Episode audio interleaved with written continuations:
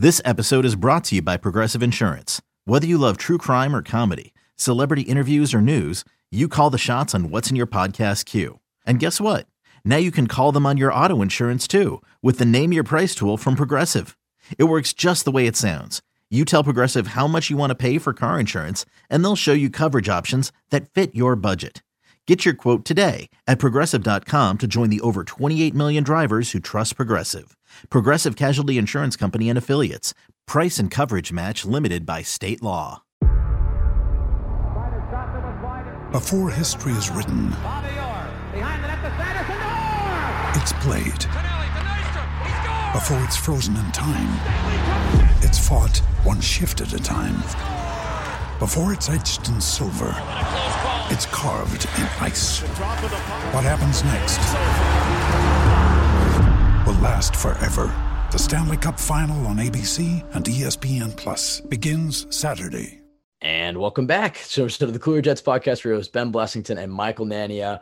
Michael, what an electric way to end the preseason. The Jets are now 3 0 in this preseason. It wasn't always perfect, but luckily they had a guy by the name of Chris Streveler that could always bring in off the bench to save the day. And I have to say, Michael, this is the first time I've seen the Jets win in person. I know it's preseason, uh, but going to the game, uh, the last two games I've been to, they got curb stomped by the Patriots. So this is a pretty great experience for me. And, and anytime you see a, a game winning touchdown, it, it, it's great. So we have a lot to talk about today. The roster cutdowns are tomorrow on Tuesday. So we'll give a, a brief 53 man roster prediction. We got the dress rehearsals. We got to talk about the starters. And then, in my opinion, maybe the most interesting topic today is the little the Chris Streveler versus Mike White debate for, for QB3. So let's just hop right into it. Michael, starting offense. Some people criticize it a little bit. Uh, I mean, it's fair. The Jets had two turnovers, a punt, and a field goal. Um, so maybe the end results weren't that great. But in my opinion, I, I felt like the categorization of the Jets, you know, offense, be, starting offense being like extremely alarming or something was kind of hyperbolic. I mean, they were moving the football. I've seen too many Jets offenses struggle to get a single yard for me to really hate on this that much. I felt like the Jets were moving the ball and were on their way to scoring. Um, just what were your thoughts on the Jets starting offensive performance?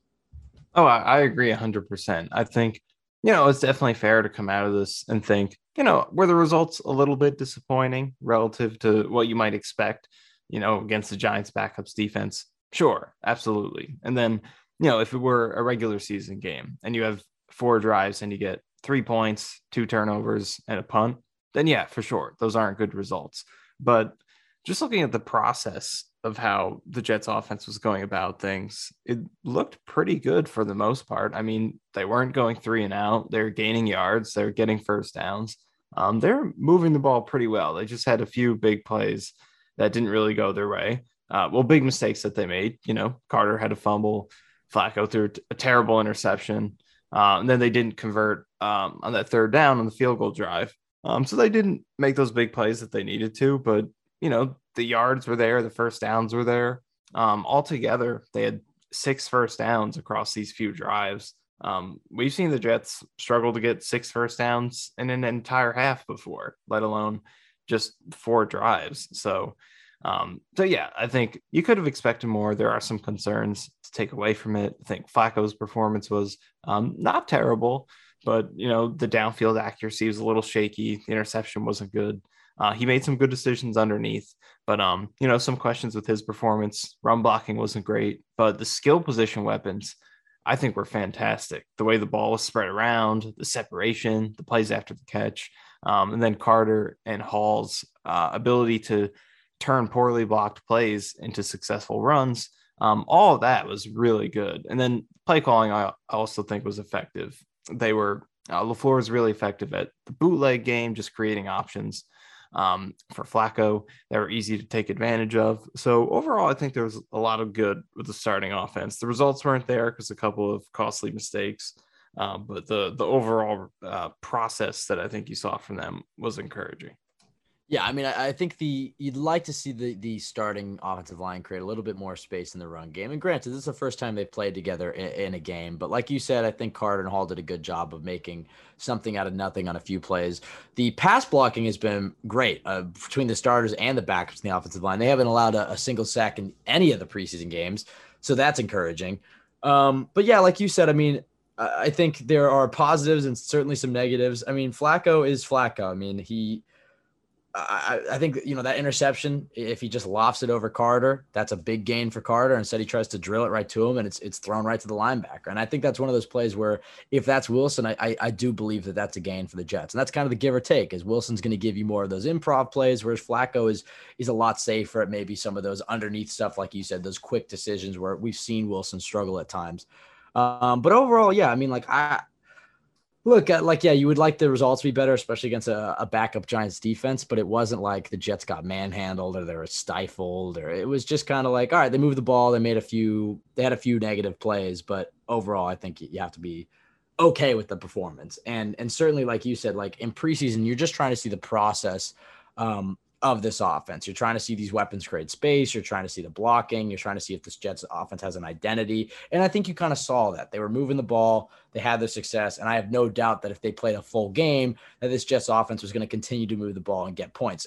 Case in point, the back off offense came right in against the same backup defense with the same play caller and scored two touchdowns. So it's not like it's not like it was the Jets starters got you know, trounced by the Jets or the Giants starting defense, and then the backups came in, the Jets scored. It's, it's the same backup Giants defense, and then the Jets backups came in and still did it. So, you know, it is what it is. Um, I would like to see Garrett Wilson get a little bit more run uh, with the starters. It seems pretty clear that it's Davis and Moore with Berrios as the starting slot receiver, but Wilson certainly brings a maybe a different element. I think Corey Davis, to me, it seems like he's had a pretty underrated training camp. He had another good week uh, this week, and so he's he's earned that spot for sure. But like you said, it's just great to see how how many weapons the Jets have. Tyler Conklin just continues to be a major factor, and the thing to me. This maybe isn't, uh, this def- definitely isn't a point that's specific to the Jets starting offense, but you know, the Becton injury is a real bummer. The Zach Wilson injury was really scary, but honestly, the Jets got fairly lucky with the the eventual diagnosis. But the Jets have made it out of this preseason pretty healthy. I mean, compared to years past, and I think you have to be really happy with that uh, when when you talk about this preseason. I mean, every game this Jets team got better. They made it out relatively healthy. They've you know had some of these fourth quarter comebacks. So, you know, all in all, I, I'm pretty happy with it. The starting defense, I don't think you have to make any caveats for. They looked terrific today. They had the interception, had that big sack. The defensive line looked great. You got to see Carl Lawson for the first time since the last Giants preseason game where he only played like three snaps and and he looked great. Uh, what what did you think of the Giants defense uh, or the Jets defense uh, rather? I thought uh, they looked about as good as as you could hope. I know it was the Giants backup offense, but still they they certainly showed that's definitely the Giants backup offense the way they dominated them. Oh yeah, like you said, they're, they're just watching this, you could see the pure dominance, and I guess it's fair to expect maybe the same thing of the offense because this what the defense did is exactly the type of overpowering performance that you hope to see when you get first stringers against second stringers. Um, it was just it was overwhelming the way the the pass rush looked against that Giants backup offensive line.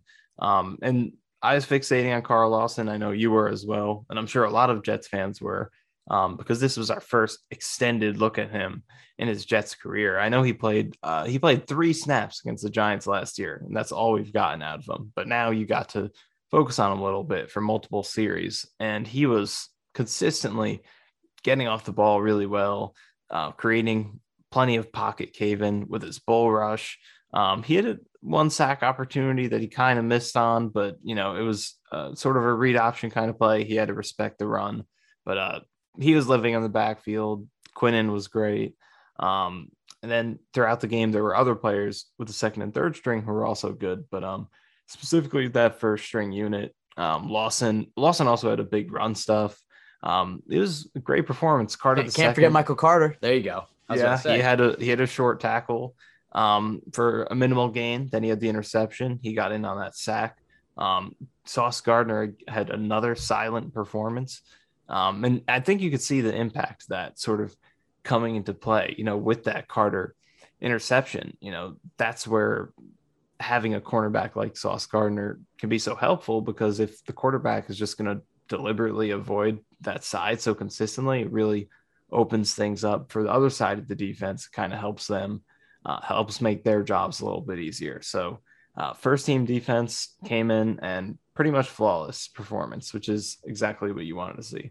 Yeah, uh, to me, the thing that stood out in this game from the starters onward is just how much more talent the Jets have on the field. I mean, you were looking at some of the starters from last year and some of the guys that were playing yeah. in, in, last year's preseason games, and it's it's just night and day how much more talented this Jets football team is, and, and certainly how much deeper they are. There's a lot of guys in this field that the Jets will be forced to cut, make have to make a tough decision, and guys who will get claimed elsewhere, which has been a rare occurrence the last decade of, of watching Jets football. So that's great. I mean, obviously the the starter level players of the Jets certainly have question marks and things to prove, but there are good question marks and things to believe in. But the depth of this team is pretty unquestionable uh, on at most positions, I would say.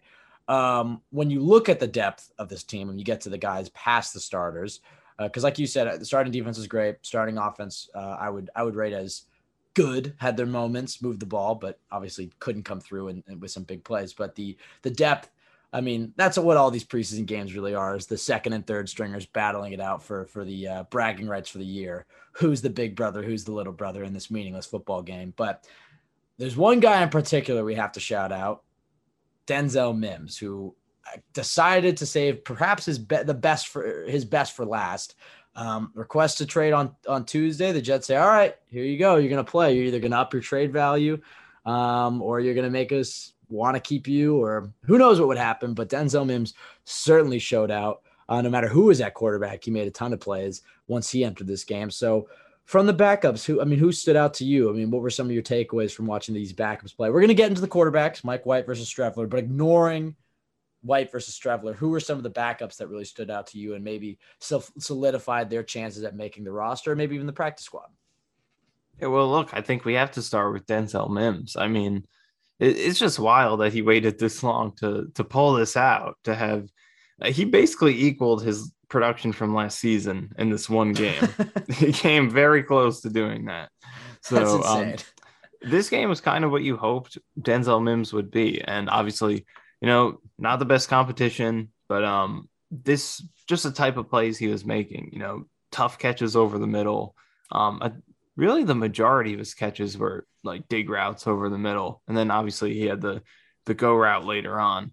Um, well, actually, it wasn't really a go route. He's in the slot. It kind of was like a you know out and up little wheel. sort yeah. of route, yeah, slot wheel sort of thing. But um, but yeah, this was the this is who you thought he was going to be, and I I do think you should be a little bit cautious about buying into this performance just because you know it is such an outlier at this point. You know, he has full season of bad tape from last year and two games this year where he struggled. Um, but at the same time, I think the timing is good for the Jets. I mean, can, you say he struggled? I don't know if he, you know, he ah. struggled in the two preseason in games. the first two. Well, he did have the uh, penalty and the drop. Yeah, but in that game, he had made first a few, game. I, no, he certainly had tough plays in the first, like some bad plays. But again, it's not like he. I don't know. Maybe maybe maybe our definition of struggling is is different after watching how some terrible football the last few years, but like he still made some some plays in the in the other two games. I don't know. I don't he, know. he, didn't stand out, but it's not like he like. I just he makes too many mistakes for a wide yeah. receiver. And, and, I will say he does have some of the worst body language I've ever seen from a receiver. Just the way he like saunters back to the huddle and kind of always looks like he's limping a little bit, and I don't know. I, I yeah, agree with you though that that, yeah, that the, time, the timing is good. I think the timing is good. The fact that you know the Jets are probably going to be exploring, you know, looking to trade for him. I don't think it's guaranteed that they'll trade him, but they'll definitely look into it considering the request. What do you think they could get for him? I th- I think I was feeling like a sixth is probably. You know, I, I, I, think I think they are you shooting a little bit higher. Maybe so? this is completely recency bias. I think they could get if they dude they got a fourth for Chris Herndon which maybe is a complete outlier, but I think they could get a fourth for Denzel Mims. Hell, if enough teams are interested, maybe they, they push it to a, a conditional three or a late three. You never know. Joe Douglas has worked some magic. Know. I mean, yeah, the draft okay, pedigree is there, but the production from last got season. he, all right, let's let's just think about this. He's got a sixth for Jordan Willis. He got a fourth for Chris Herndon. What are some of the other ones? I mean, Joe Douglas has a track record of getting significantly more than you would expect. That's true. And the type of game that Denzel Mims just had, there are plenty of teams around the league who are looking for receiver. The Jets have been, you know, I imagine this is probably a just, you know, trying to up the trade value, but they've been pretty much like Denzel Mims is a part of this team. Like we have don't have, you know, I'm sure the Jets are going to explore it, but it's not like a guarantee that the Jets are just going to dump him. Doesn't seem like Denzel has a huge issue with the team or the coaching staff. It's more just like he wants to play. So and and you know, I will say for a sixth, I'm keeping Denzel Mims. And I know you're like, well, maybe we shouldn't buy into this performance, but it'll happen. It happens every single year where the Jets in December or November have a game where they're trotting out their fourth, fifth, and sixth string receivers.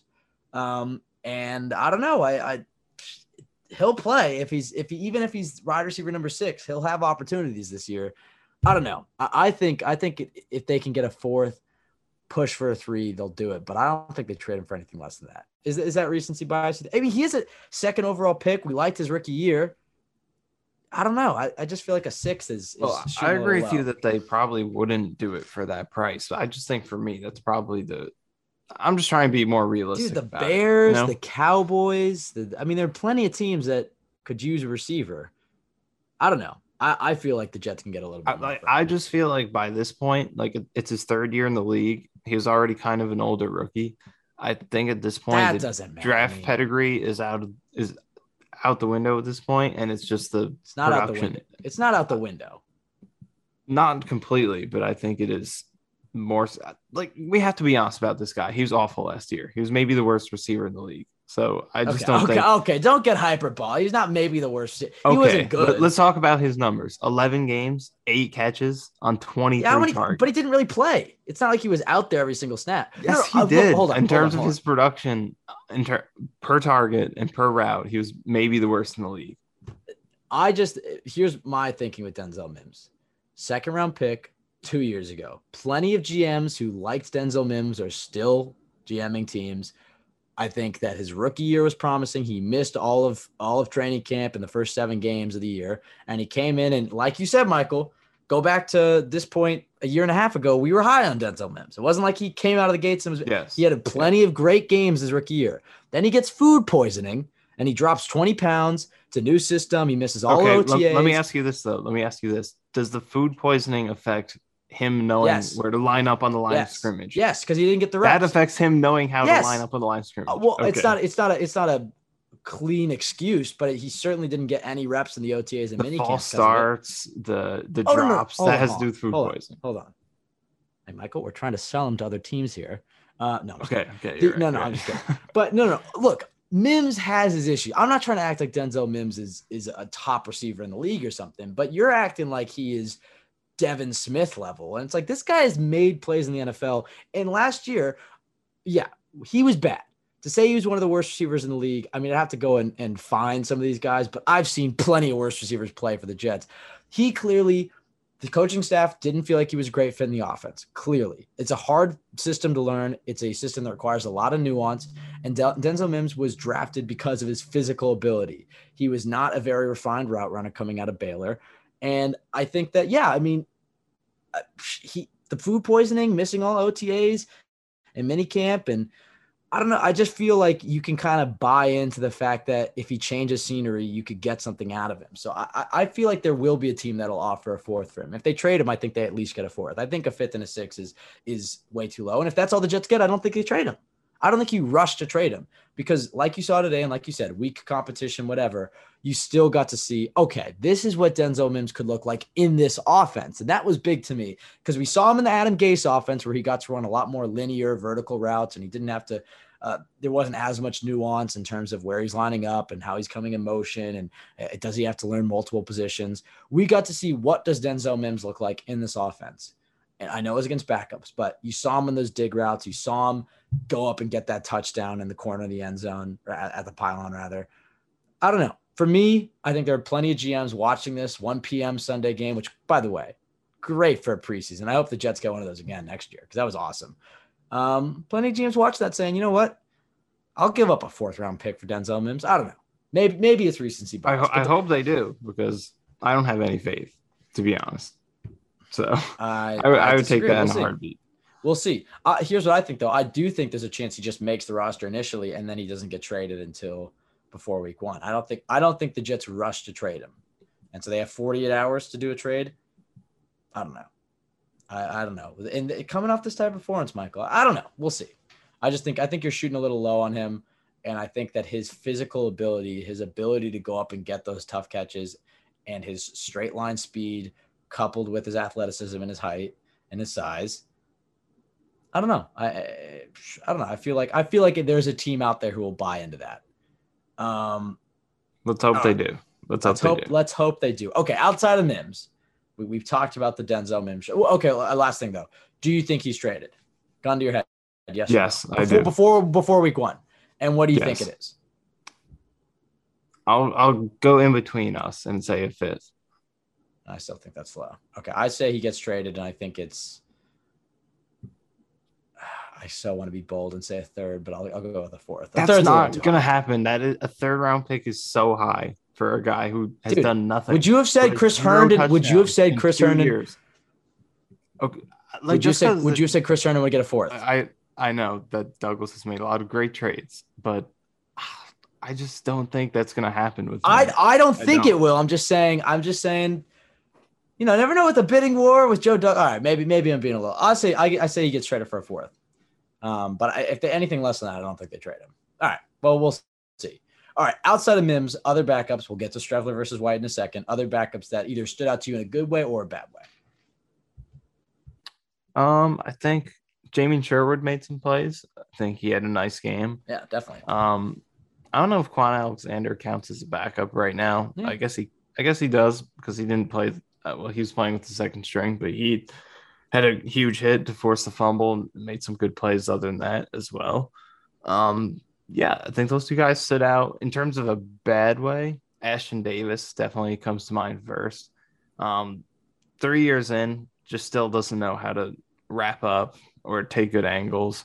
Um, I think he might have played his way off the team, which is which would have been a hard thing to do, you know, because he's a third round pick in his third season. He should have easy track onto the and roster. And in theory, would be a good scheme fit. A guy yeah, who can play both positions and is athletic and yeah, exactly. But um, it's he just hasn't really done anything to warrant sticking around. So at this point, I would kind of be surprised if he made the team. Yeah. Um, Zonovan Knight had a big run. He really showed some that he really showed some speed on. Um, other than that, uh, I think O line just collectively deserves some credit for its pass protection, both in this game and throughout the preseason. Um, so those were some of the ones that stood out for me. Yeah, uh, Nate Herbig was a hell of a pickup by Joe Douglas, and I bet you will be thanking our lucky stars for him at some point this season because it all injuries it will happen. Uh, and Herbig has been uh, every time I watch him, he seems to be winning his matchups. Will Parks, kind of the inverse of Ashtyn Davis, I think has played his way onto this team, and he's a guy who's been, I have to say, he's been so positive and upbeat on Twitter this entire offseason. It just seems like he's a guy who's really bought into Robert Saleh. You hear the way that he tweets and talks about him, and you know sometimes the guy on Twitter doesn't necessarily translate to the guy on the field, but you can see that Will Parks has been showing up and he's been putting in the work, and, and that's right. that's awesome to see. Yeah. Um, Calvin Jackson, I mean hell of a punt return, two game winners this preseason. I think that if they decide to keep six receivers and they get rid of Mims, he'll make it. But I think he's also a guy you could probably cut and that will find a way into the practice squad. Because um, personally, and we'll get to our 53s in a minute, but I, I think personally they go with five and they cut him and try to sneak him on the practice squad. Another guy who I think goes to the practice squad is Cager, Lawrence Cager, the tight end, that's a tough one for me because I really he's enticing to me, and he is a guy I could potentially see getting claimed if there's a team that doesn't have that much that you know that many options at tight end and really wants to buy into him because he is enticing his athleticism and his speed and his abilities as a receiving tight end. His blocking still needs some work, but and he did drop that. Granted, it was a bullet by Mike White, but he did drop a, a ball over the middle, which would have been a first down. Um, yeah, I don't know. Those were some of the guys that, that stood out to me. On the defensive line, the backup defensive line, I thought Clemons again. I mean, he's almost, I mean, like he, has been showing up every single game that we almost forget to talk about him. But how about that hit he put on Tyrod Taylor? Yeah. I mean, he looks so terrifying out there. 72 fits him. I like that number on him. Uh, just Clemons just as a guy. I mean, he's a perfect epitome of all gas, no break. I also thought Jermaine Johnson made some plays too, who's had, you know, maybe been outplayed a little bit by Clemons, who's older than him and maybe more pro ready. But uh, I think Johnson had plenty of wins. He had one win on the the pass interference. You pointed that out to me, which was fantastic, about as good as it gets. Um, it was, you know, it ended up being a pass interference, and the Giants got the ball at the one. But if you go back and watch that play, Jermaine Johnson absolutely toasts um, his matchup. And on the, the the big hit that Clemons laid on on Tyrod Taylor, that was another win by Jermaine Johnson. Um, I don't think you saw as many like the Bradlee Anaes and Tanzel Smarts and Jonathan Marshalls. I don't know if they made as many plays. Uh, Smart to me had some good ones. He could have dove in that fumble. He tried to pick it up. That's a mistake. Anae did have a, a, big pressure and he forced a, you know, he knocked the ball out of, of uh, Davis Webb's hands. Um, I don't remember seeing Jonathan Marshall do much. So yeah, I mean, those are some of the guys that that stood out, I guess. Um, okay. Last thing before the 53 man roster predictions, and this will lend us, this will segue us right into it. The Chris Streveler versus Mike White QB battle, probably the most interesting part of this game to me. Um, going into the game and leaving the game, I thought both guys played well. Mike, like you said, Mike White certainly had his best performance of the preseason, but there it is. Chris Streveler again upstaging him. Again, third time this preseason, he's gone in after Mike White has had the Jets at a deficit. He's come in and he's won the game you have to be. I mean, you see the way this team rides around Streveler. You watch that that locker room speech, and yeah, I mean, you watch the celebration. How hyped up Streveler is after that touchdown, and it's hard for me to say that the Jets should keep Mike White, who yes had that performance against the Bengals, but is Mike White really that special? I don't. I mean, no. Not to not to Let's say just that. Answer it honestly. No. no and look, like, yes, maybe his ceiling is a guy who can come in as a backup quarterback and can complete the easy throws and can maybe keep the offense stable. And he had that great Bengals game and, and a good start to the Colts game, but you can't forget the Bills game, which he didn't look that good in. You can't forget the two preseason games this game, which he looked pretty bad in. This game he looked good in, but again, Streveler coming in and just making plays. He certainly adds the athletic element. I think he's maybe a more natural backup for Zach Wilson. Um, he's a guy that I think if you did cut, other teams might be interested. I mean, some other team might be interested in Mike White, but Streveler to me just has something about him that I don't really want to let go. Um, so okay, what were your thoughts on both guys' performances? I thought they both played well. Obviously, Streveler outstaged him at the end there, but I mean, did you, uh, what did you think? Yeah, I think, like you said, to Mike White's credit, this was his best game of the preseason and first good game of the preseason. I think um, he definitely came in and did an okay job. I think you look at his stats, they oversell him a little bit. Uh, 13 for 17, 170, two touchdowns, no picks. Um, I think it oversells him a little bit because he did, you know, get the 20 yard screen touchdown for, with Berrios. He had a, a tipped pass that luckily Wilson caught for 15 yards or something like that. Um, so he had a few lucky breaks, but overall he did he had some nice completions over the over the middle into tight windows. Um, this was his sharpest performance. But just as you said, yet again, Chris Streveler finds a way to come in and just completely overshadow everything Mike White did. Um, you know, he's just ha- he just has that it factor about him as much as you can in a you know fourth quarter of preseason games. Um, he's just got that energy and that that moxie to use that quarterback buzzword. Um, he just comes in and the energy changes. You know, his ability to you know turn pressure and potential sacks, just scramble, keep the offense moving. To and his accuracy's been really good. Yeah, I, I was gonna say it's not. It, yeah, sorry, I keep going. Really, all parts of the field, he's been throwing the ball well. Um, before this game, we didn't see a ton in terms of the deep ball, but that pass he threw to Mims on that touchdown is as good as you can throw that pass.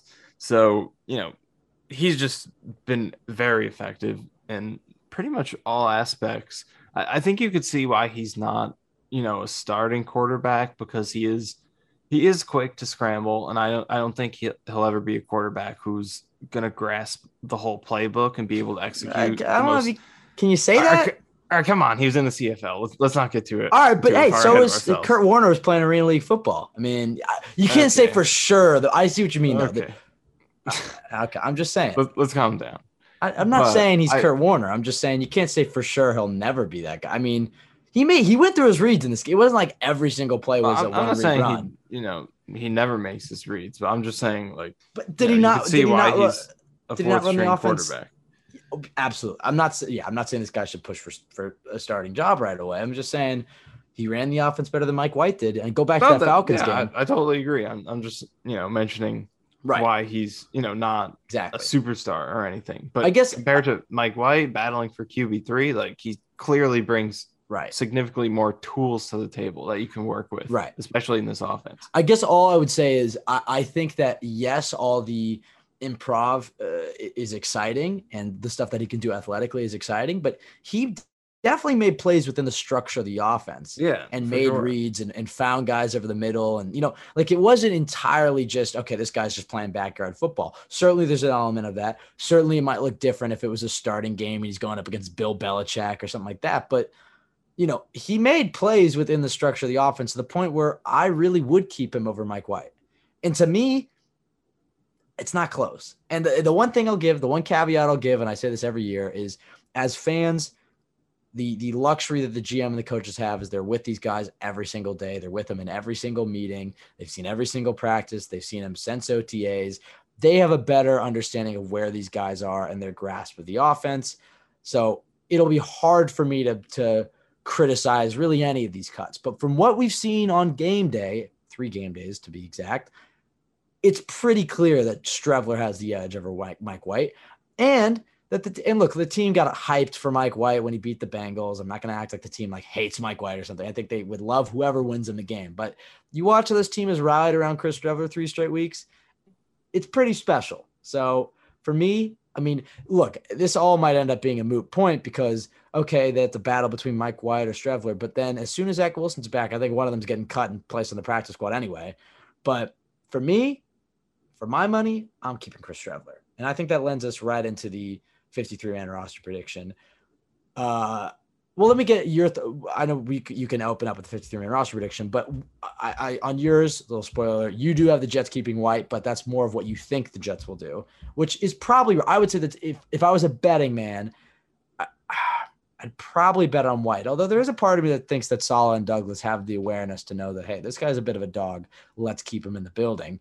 But uh, you think the Jets will keep White? What would you do, GM Michael Nania, based off these three preseason games? And keep in mind, Streveler was a guy who wasn't getting any team reps before that Eagles game. So this is a guy who's had very limited team reps, and he's done this three straight weeks. He's come back.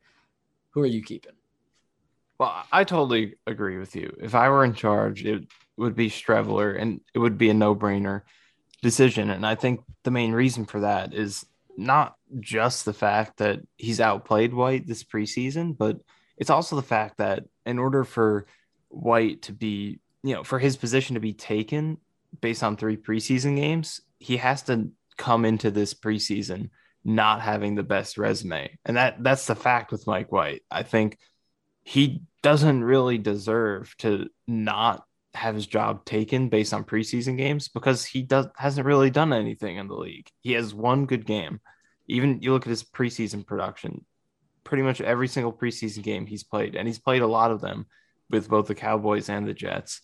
It, pretty much every single time he hasn't been that productive. Last year, Zach Wilson was blowing him out of the water in the preseason. Nobody was impressed with what he was doing. Um, and then every other regular season game he played wasn't that good, you know, except maybe a quarter against the Colts. Even that wasn't all that great. He had a dropped interception in that game.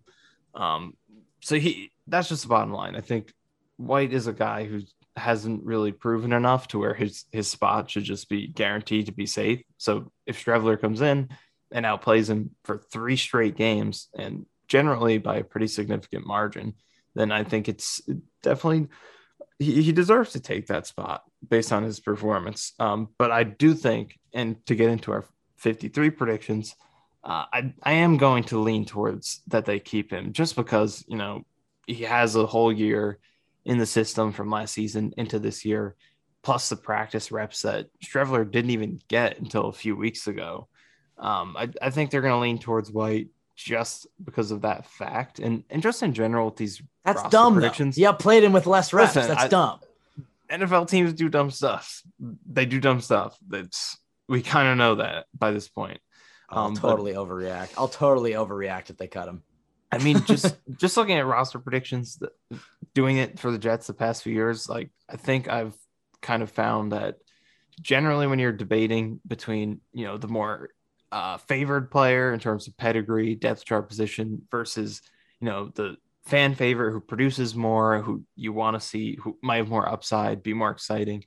Usually, it's a I think at least the you know the pedigree guy who gets it, who is in higher favor with the team. So I'm going to lean towards that with White versus Streveler. But if it were up to me, it would be a no brainer for Streveler. But I, I'm going to lean towards White with my prediction.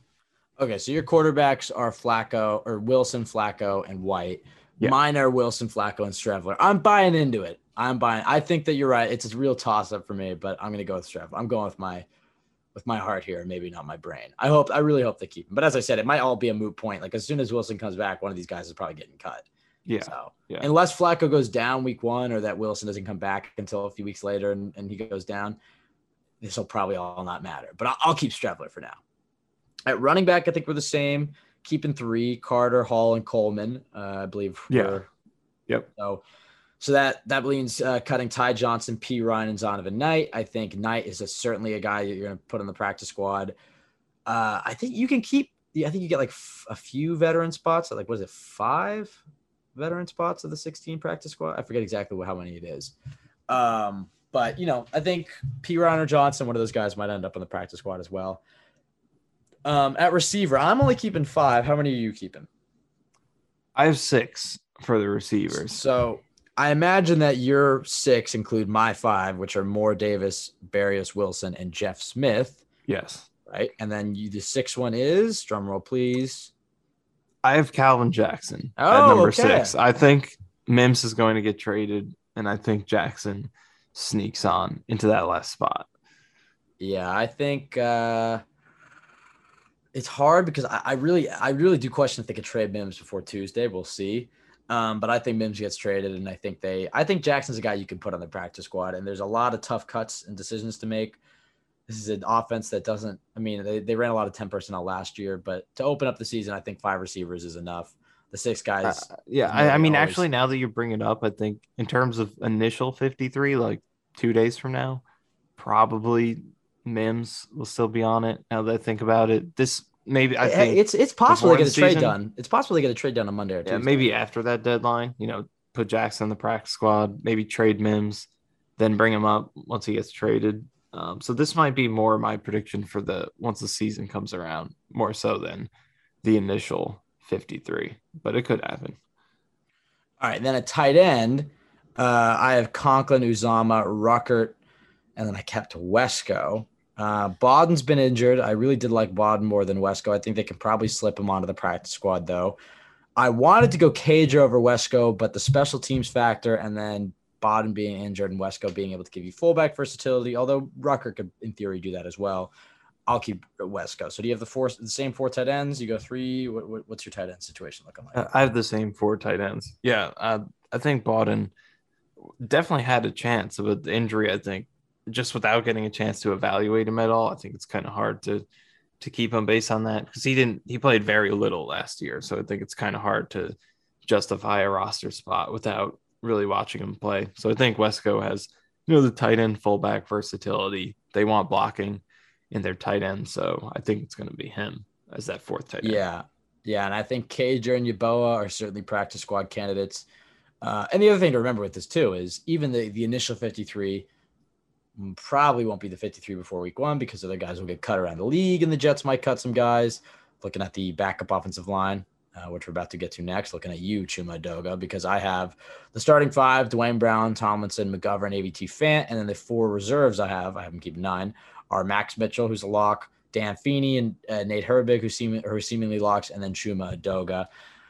I I think this is pretty probably the same. I think this is pretty much a lock initially, but keep an eye on this position in terms of one around the league. That if uh, if another backup offensive tackle shakes free, I could see them dropping a Doga and trying to add him.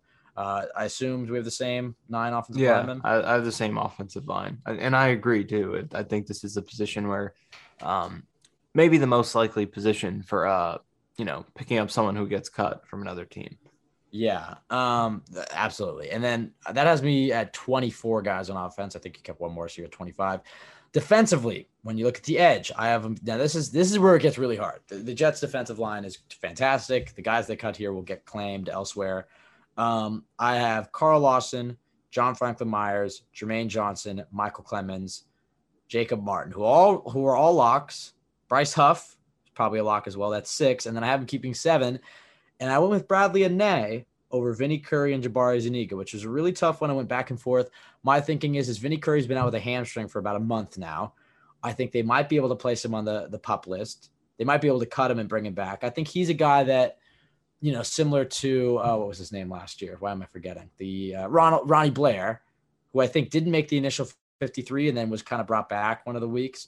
I think that'll be Vinny Curry this year. He'll, he'll, he'll probably get cut. I think he does have something like 800K guaranteed, though. So uh, I wonder how that works out. Um, but they could put him on the PUP list. They could bring him back. I, I think this is the last we'll see of any Curry. But for now, I think Anae it's either Anae or Zuniga, and I think Anae gets the nod. It's close though, because Zuniga is a Joe Douglas draft pick. He did have that really good week one game. The the last thing to consider before I hear yours is when you look at defensive ends, you know, uh, Huff, Martin, Anae, and Lawson are all kind of maybe on the smaller side. Lawson does play with a lot of power. So maybe they try to go for a bigger guy. My reasoning is is that JFM gives you that inside versatility. They can carry a lot of defensive tackles. Maybe keeping a smaller guy makes more sense. And Anae has looked really good. He had a great week of practice, had a great game yesterday, and he had another pressure today. So, Michael, what does your edge look like? I know you. I think you have JFM listed as a defensive tackle, but for and, and I think of him more as a defensive tackle as well. But for simplicity's sake, let's say he's in your edge group. What is your edge group looking like?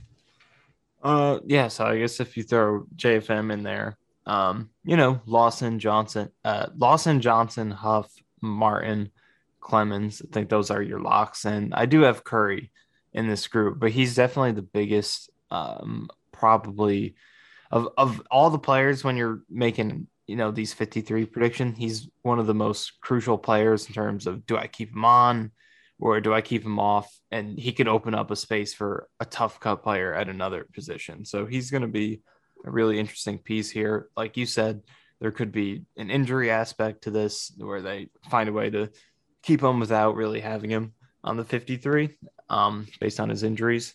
So that could definitely happen. Uh, I'm going to lean towards him staying just because the veteran leadership aspect. And I, I think the fact that they, you know, re-signed him after last year's, you know, what he went through last year in terms of his health is definitely a sign that they still have plans for him and want him to yeah be a part of this team. So I'm going to go with him, but he's definitely one of the most impactful bubble players when you're trying to make out one of these 53s.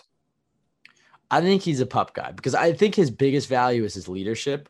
You know, you I watched too much of uh is it One Jets Drive? Is that the yeah, it's one and I, I, think I watched the first episode though, and he's the guy leading the defensive line meeting, you know, telling Michael Clemons to bring his, his black Air Force energy and you know, leading yeah. that group. And so you know, he's clearly a guy a lot of guys respect. Like you said, he came back from last year.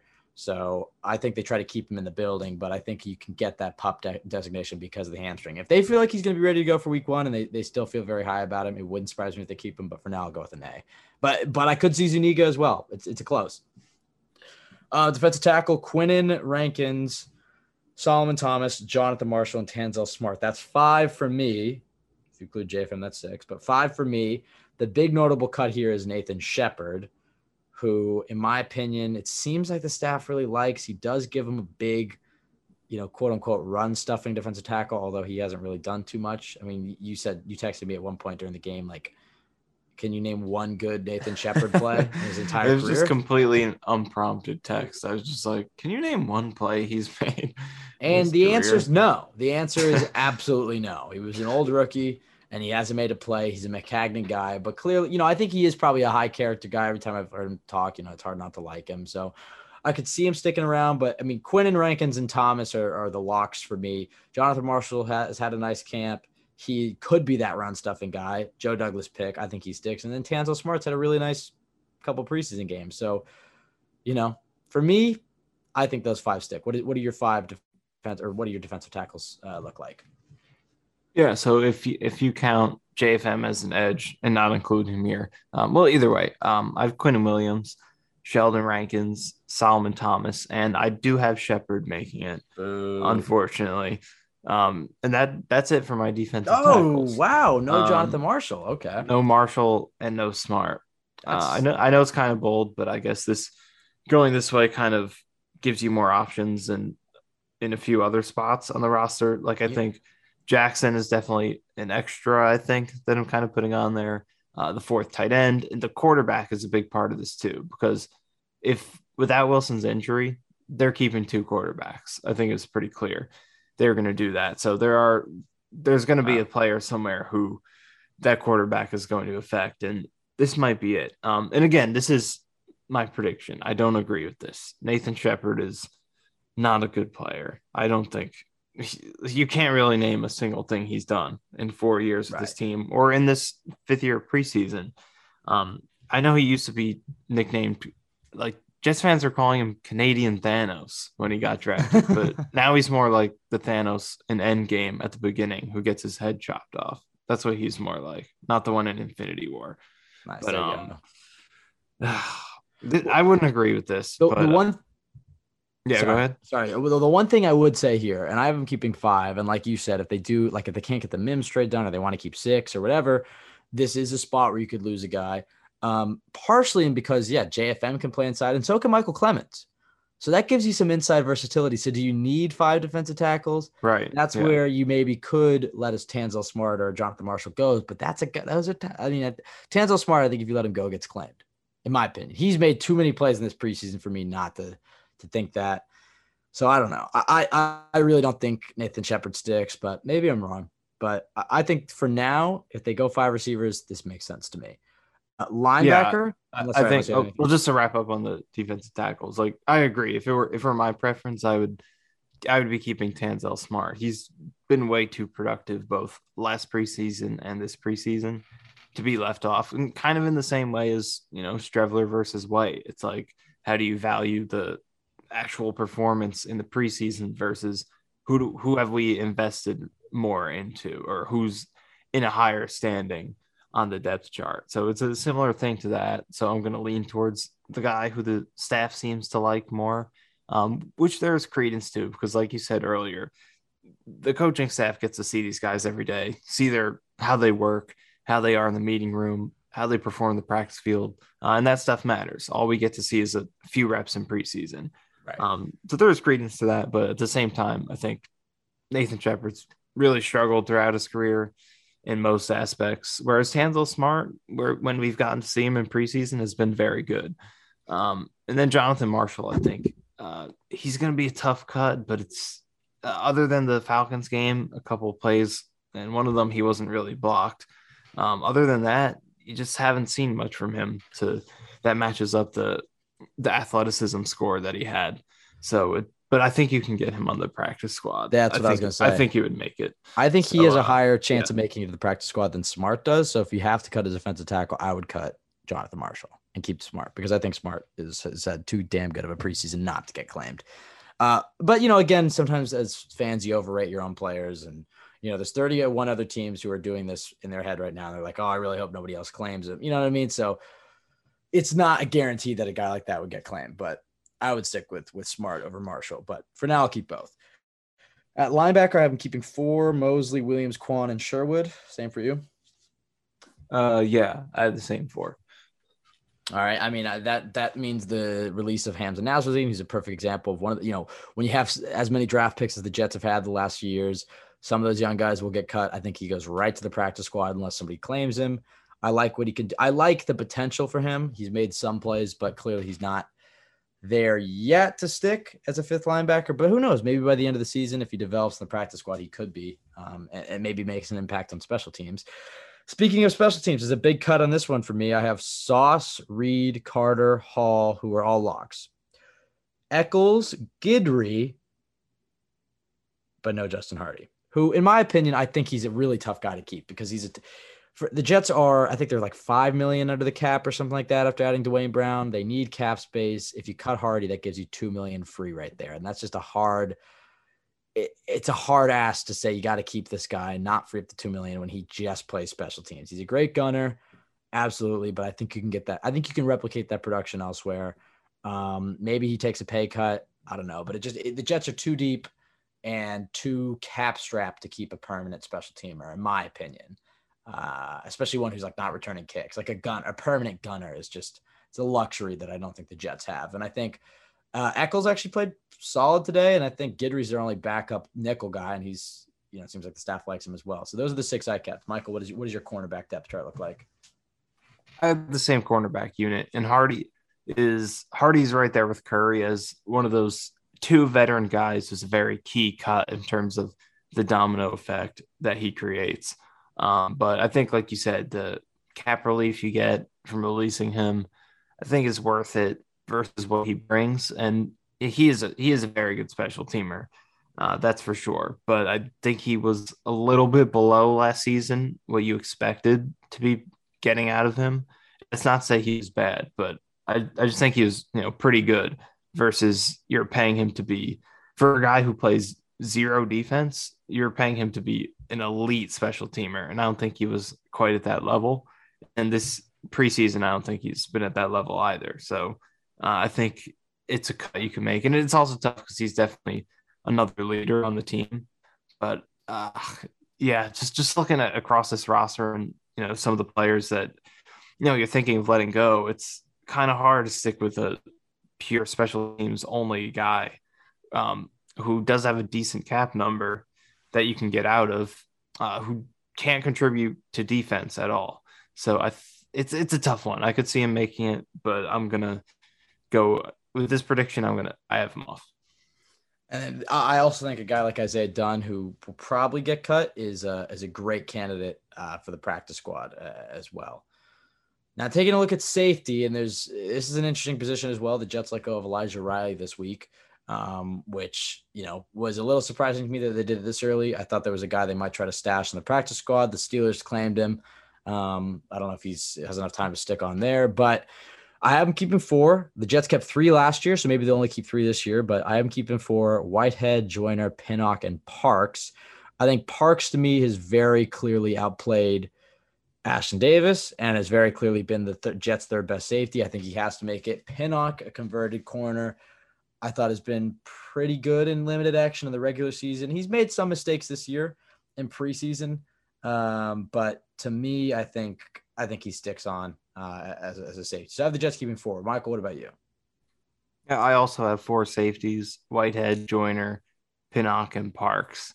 Yeah, and that means maybe Ashtyn Davis sticks on the practice squad again, kind of like we are talking about with Mims, where it's like, hey, maybe there's a GM who really liked Ashtyn Davis who tries to bring him into the fold, but he clearly has not, not been impressive on tape. There was some rumblings about him in, dra- in, the draft process, you know, potentially being a late first or an early second. Maybe those are overblown, but you know, you never know. Maybe another team claims him. I think the Jets can probably sneak him onto the practice squad if they want. Uh, Tony Adams is another guy who I thought has made some plays in this preseason, so maybe he uh, sticks on the practice squad. But yeah, that's four safeties right there. And then Zuerlein, Mann, and Hennessy round out the roster. So that's 53 for me.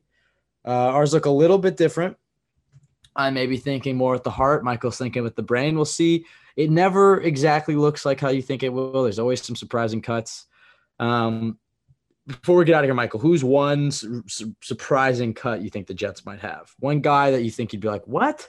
Because it kind of seems like there's one of those every year like like a Tevin Coleman or somebody like that? You, like who is a, a, guy you could see just maybe getting cut that we're not even talking about? Um, I guess I, am gonna try to pick a good answer for this. I don't have one off the top of my head, and I guess that's the point of it because if it were off the top of my head, it wouldn't be that surprising. Um, so I'm scanning this right now. I can, I can stall for you. I can I can give you a few. I All think. Right. Go ahead, stall oh, for this, me. This is, uh, this is my gift right here. I'm great at this. All right. Uh, I think Tevin Coleman, as I mentioned, is not, is a candidate. Uh, Zonovan Knight did make some plays. It seems like Coleman's pretty trusted by the staff, and also Coleman's had some big runs. So I don't think that happens. Maybe Jeff Smith is a guy who kind of we kind of think is a lock because Calvin Johnson, okay. Calvin Jackson's made some plays. Although Jeff Smith brings you value in special teams, and especially if you cut Hardy, Smith might be your best gunner. So I don't know about that. Uh, on the offensive line, psh, uh, Edoga wouldn't really be a big surprise. So nobody really there defensive line. Maybe a Bryce Huff. Maybe he was playing pretty late into this game. I'm just trying to think about like a big surprise. I don't think Huff gets cut. We're just trying to think of some shockers here. We want shock value here. Here's here's one. Here's one. Uh, very unlikely, but Sheldon Rankins maybe. I could see. Okay. Maybe, yeah, maybe. I was looking at him. I was thinking about it, but I just I haven't seen the evidence that it's on the table. These, are long shots. That's the point. We're yeah. trying to find potential guys yeah. that we could get. Throw logic out the window. How about yeah. Echols? How about that? That that's another one. That's a guy that. There you and go. I, and I talked about Pinnock a little bit too. So between Pinnock and Echols, maybe there's somebody there that gets cut. And fit, you know, and Echols, maybe they cut Echols and keep Isaiah Dunn, you know, or they just keep five or, corners. no, maybe you know, cut Zach Wilson, start oh, Chris Streveler. Yeah, yeah, yeah, yeah. Honestly, no, I'm just kidding. Um, all right. Well, I think that should do it for us. Uh, we will be back later this week breaking down the 53. We'll have a, what do you think? We'll have an initial reaction to the 53 man roster, something like that. I mean, there's always that we have to let the dust settle. So that's 24 hours after Tuesday. That's when they can put guys in the practice squad and stuff. So maybe we'll have a pod Thursday, Thursday or Friday, something like that. So we'll have a pod later in the week talking about the roster and see whatever moves they made, if they traded Mims or whatever happens. Um, so we'll we'll be talking about the fallout in the next episode later this week. We will be back pretty consistently on the Monday schedule, especially as we get into the season. Cannot believe it's almost here. Michael and I will be at the game together. Very excited for yeah. that. It's gonna be first yep. time we've seen a game together. Hopefully it's good luck. Maybe maybe together the uh probably not likely, but maybe maybe we get some good luck. You and I watching the game together. Um, so couldn't be more excited for that. Actually, there is a little bit of a precedent here. We did technically watch the draft together oh, through Zoom. True. And then the draft was quite successful. I think most Jets fans would agree. So yeah, all right, pretty good start right. there. Maybe you're right. All right, so maybe if maybe we get some some Flacco magic, we have plenty of time to break that matchup uh, down. We got two weeks before that happens, so very excited for that. As I said, we'll be back later in the week uh, breaking down the fallout from the from the roster cuts. Um, but overall, successful preseason. Robert Saleh undefeated in the preseason, has that one tie against the Eagles. But I count that as a win. That's a hail mary and a two point conversion. So six, you know, kind of six wins in my book for Robert Saleh in the preseason. So Joe Douglas really bringing that uh that Ravens culture. Did, did, did the Jets go undefeated in 2019 in the preseason? Because they beat the uh, Giants. they had one loss. Did they beat the Falcons? Uh, they beat. I was at that game. They beat the Falcons. Um, and then they. I know they had Giants one loss. I forget who it was. Okay. Though. Probably, probably the Eagles. Did they play three? No, there was four games back then. So who was, it was four? All right, Saints. I pulled it up. They, Saints. They lost to the Giants and the Saints. They were two and two. Oh, they lost that. Job. Okay, well, never mind. That that was Adam Gase years. I was just trying to see if Joe Douglas was undefeated, but it Robert felt like a win because still... remember the first team offense had a really good drive. Ah, that's what it was. Well, yeah. I mean, look, I think preseason, the things you can take away from preseason, like you said, are, you know, you want to see this team have an identity. You can clearly see, um, you know, the, the, some of these players really making real progress. You can see the weapons getting separation and the offensive. I mean, you could get like a an image coming into focus about what this team will look like. But at the end of the day, three and zero oh preseason doesn't mean anything. That goes to a zero and zero starting tomorrow. But pretty cool the Jets have had three straight comeback victories. I think that does kind of speak to the character of the team a little bit. I think you can you could draw some conclusions out of that and some of the adjustments the coaching staff has been able to make. So there's, you know, maybe we're reaching a little bit, but it's certainly a win is always better than a loss, even if it's preseason. So, you know, if we if if they had lost, you'd be like, it doesn't really matter. It's preseason, so you got to kind of keep that same attitude. But at the same time, a win's a win. So you can follow us at CYJ Pod on Twitter, myself at Ben W. Blessington, Michael at Michael underscore Nania. Go to jetsxfactor.com for the best place to go for Jets content. That'll do it for us. We'll be back later in the week. Go Jets.